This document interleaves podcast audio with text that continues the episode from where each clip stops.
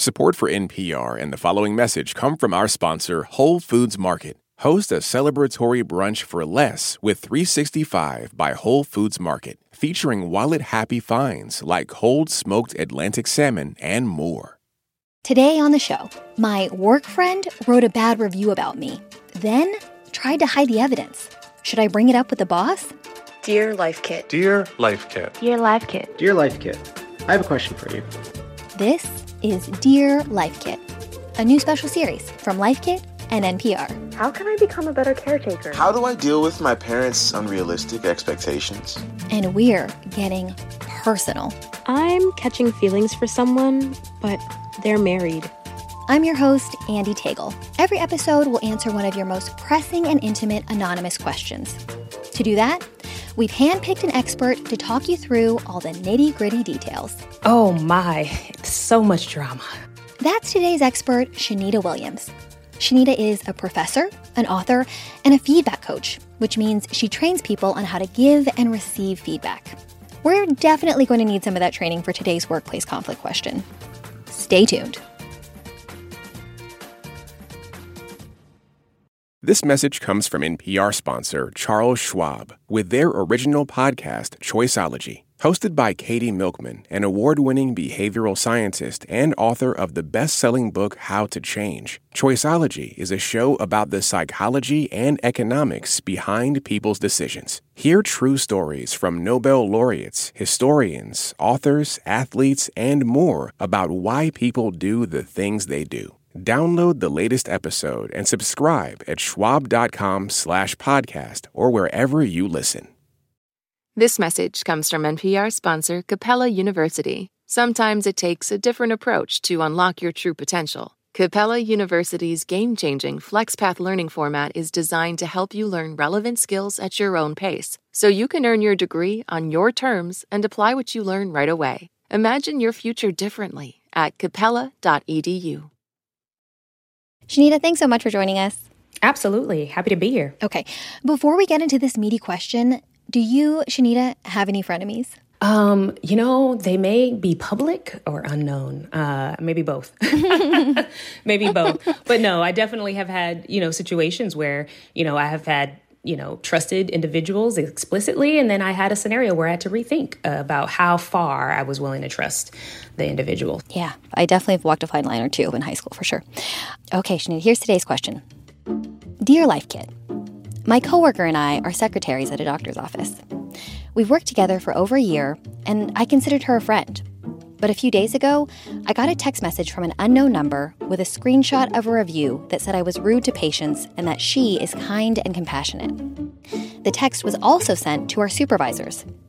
The very next day, I had to work from her desk. When I logged on, I found proof that she'd created a fake email and written the review. I confronted her and she denied it, but the next day, the review was taken down. Should I let my supervisors know about her underhanded misdeed?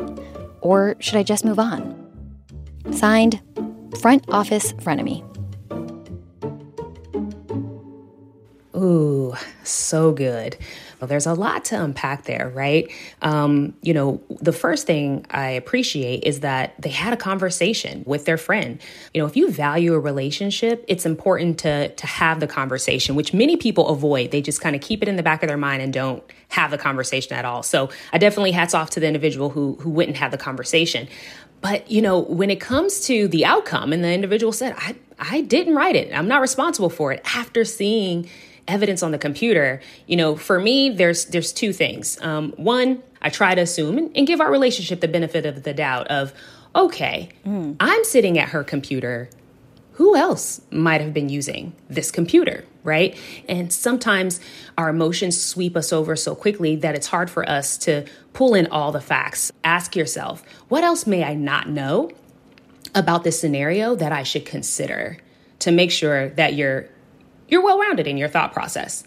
Now, I think it's really important to bring that to your supervisor since they've already been, you know, kept in the loop on this situation because you could find yourself in a scenario where if your friend really didn't write that email, who's breaking into computers around the office, right? Like, Ooh, yeah. you know, we're talking about security issues and things of that nature, which supervisors need to know. Okay, I'm hearing pause first. Don't jump to conclusions. Don't assume the worst about people. Um, you know, consider all your options. And if you are going to escalate it, do it in a professional way. Be able to back yourself up, be able to cover all of your bases. Those are all great things. Uh, I have to be honest with you. I was not assuming the best of this of this situation. My first reaction to this was like, wow, there was just such a level of commitment to this con that was really striking to me. Mm-hmm. Is that also your instinct, your inclination that it's m- likely, possibly more likely than not, Yeah. this person's frenemy? Yeah, well, so, and, and I'll be honest, I mean, definitely when you see a scenario like this, you know, even when you watch a, a television show, you feel like, I already know the plot, I already know who've done it, right? Like, and it's easy to do that in the office too, especially when you have like a really close relationship with someone and then they catch you off guard and you see something like this. If you find yourself at the end of the day saying, I don't believe them, then I think it's important for you to also have that conversation. Again, it depends on if you value the relationship or not, or if you want to have closure, slowing down and just saying, hey, you know, I can't get this scenario out of my mind. And it's really making me feel as though, you know, our relationship has been fractured as a result. And open the space for dialogue. You may find yourself, which I've I've had a situation where the person was like, oh well, right? And then we just called it quits for the relationship. But then you have situations where the person is fighting for that friendship and says, no, no, no, you know, what can I do? Like, how do we repair and move on from here? But we do have to acknowledge, you have to acknowledge your own personal feelings. And if you really feel like you were betrayed by this individual, it's going to impact your working relationship nonetheless. So I think you have to do the work to know what narrative you're telling yourself and how you want to engage in that relationship moving forward. Man, I- it just, it just feels extra complicated in a workplace setting, mm. you know, mm-hmm. because you always want to have, you assume that everyone comes to, to work with a certain level of professionalism, hopefully with a certain level of pleasantness. It just feels extra hard to know when it's okay to trust somebody. Yeah. If we if we can't assume trust in this situation, what's the best play here? You know, like how how should poor front office frenemy come to work and coexist with this person? Yeah, yeah. Work still has to get done, right? And so, really making sure that um, you are, you know, you remain the professional that you are. You know, be very thoughtful about your interactions. You know, sharing personal information, um, you know, with this individual wouldn't be something that I want to do because they're looking for potentially information uh, that they could use if I found a pattern of behavior, right? So, keep in mind the historical context if something happened like this last year and the year before, like if it's a yearly occurrence around review time, right? You need to pay attention to that um, so that you can use all of your general wisdom about the nature of this relationship. Because most of us, there's not a lot of people that I could avoid at work, you know, that I, I got to get my work done, you know, um, we need each other. And so making sure that you have en- enough respect in the work um, to get that done is going to be critical. Keep an open mind where you can, but keep your eyes open too, um, and professionalism, respect for the workplace at all times. I like that. My final question for you is about the supervisors and, and management in, in this space. It sounds like they aren't cultivating a super healthy work environment here. If there's all of this going on, um, do you have any any feedback to offer for the supervisors in this situation? What's their place in all of this?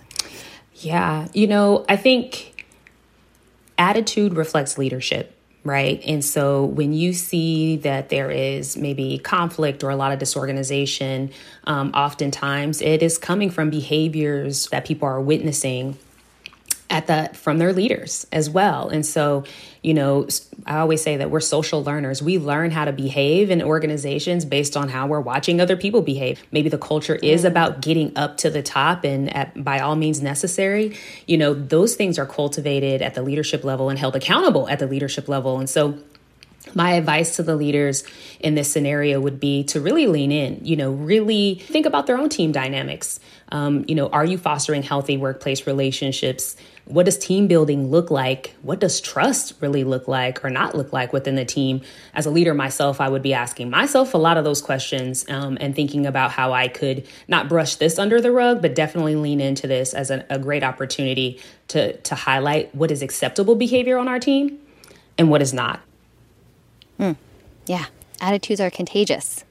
One follow up here. Let's say front desk frenemy does all of these things. You know, talks with a frenemy and they deny it all. Talks with a supervisor, hits a brick wall there.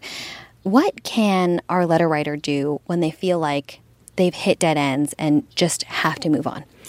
When you've exhausted every avenue um, and you've you've done your part, right? Like you've held people accountable, you've raised the flag, you've said here's an opportunity, um, and now you you've done your work. Um, the unfortunate thing is you can't do the work for other people, right? I can't make someone mm. be truthful. I can't make a leader lean in more. I think the world goes round because we all have a part to play in this. And I think if you do that, you you can rest assured and say, hey, I've done my part. I've had difficult conversations with both my leader and this individual. I've shown that I care. Um, and so when it's time to put it to rest, it really is just mentally telling yourself and acknowledging and celebrating look, most people could have ignored this. I've done my part. But definitely keep your eyes open for patterns of behavior still, right? Because it might be a bigger signal to you that maybe you're in a culture, um, in a work environment that really isn't conducive to who you are, what your values are, and there's a misalignment there. Okay, before we go, Shanita, what's the best piece of advice you've ever received? The best piece of advice I would say I was given was Shanita, it's not all about you when I am in a situation where a tough decision has to be made um, and it feels personal, I remind myself it's it's not all about me, uh, and that I'm one piece of a of a bigger a bigger universe uh, that's at play right now. Absolutely, we're all the main character of our own movies, and we forget sometimes. Yeah, that's great advice, uh, Shanita. It's been a pleasure. Absolute pleasure, Andee. That was professor, author, and feedback coach Shanita Williams. If you've got a question for us, you can find the Dear Life Kit submission page at npr.org slash Dear Life Kit. We'd love to hear from you. And if you love Life Kit and want more, subscribe to our newsletter at npr.org slash lifekit newsletter. This episode was produced by Beck Harlan, Vanessa Handy, and Sylvie Douglas. Bronson Arcuri is the managing producer, and Megan Kane is the supervising editor. Alicia Zung produces the Dear Life Kit video series for Instagram. I'm Andee Tagle. Thanks for listening.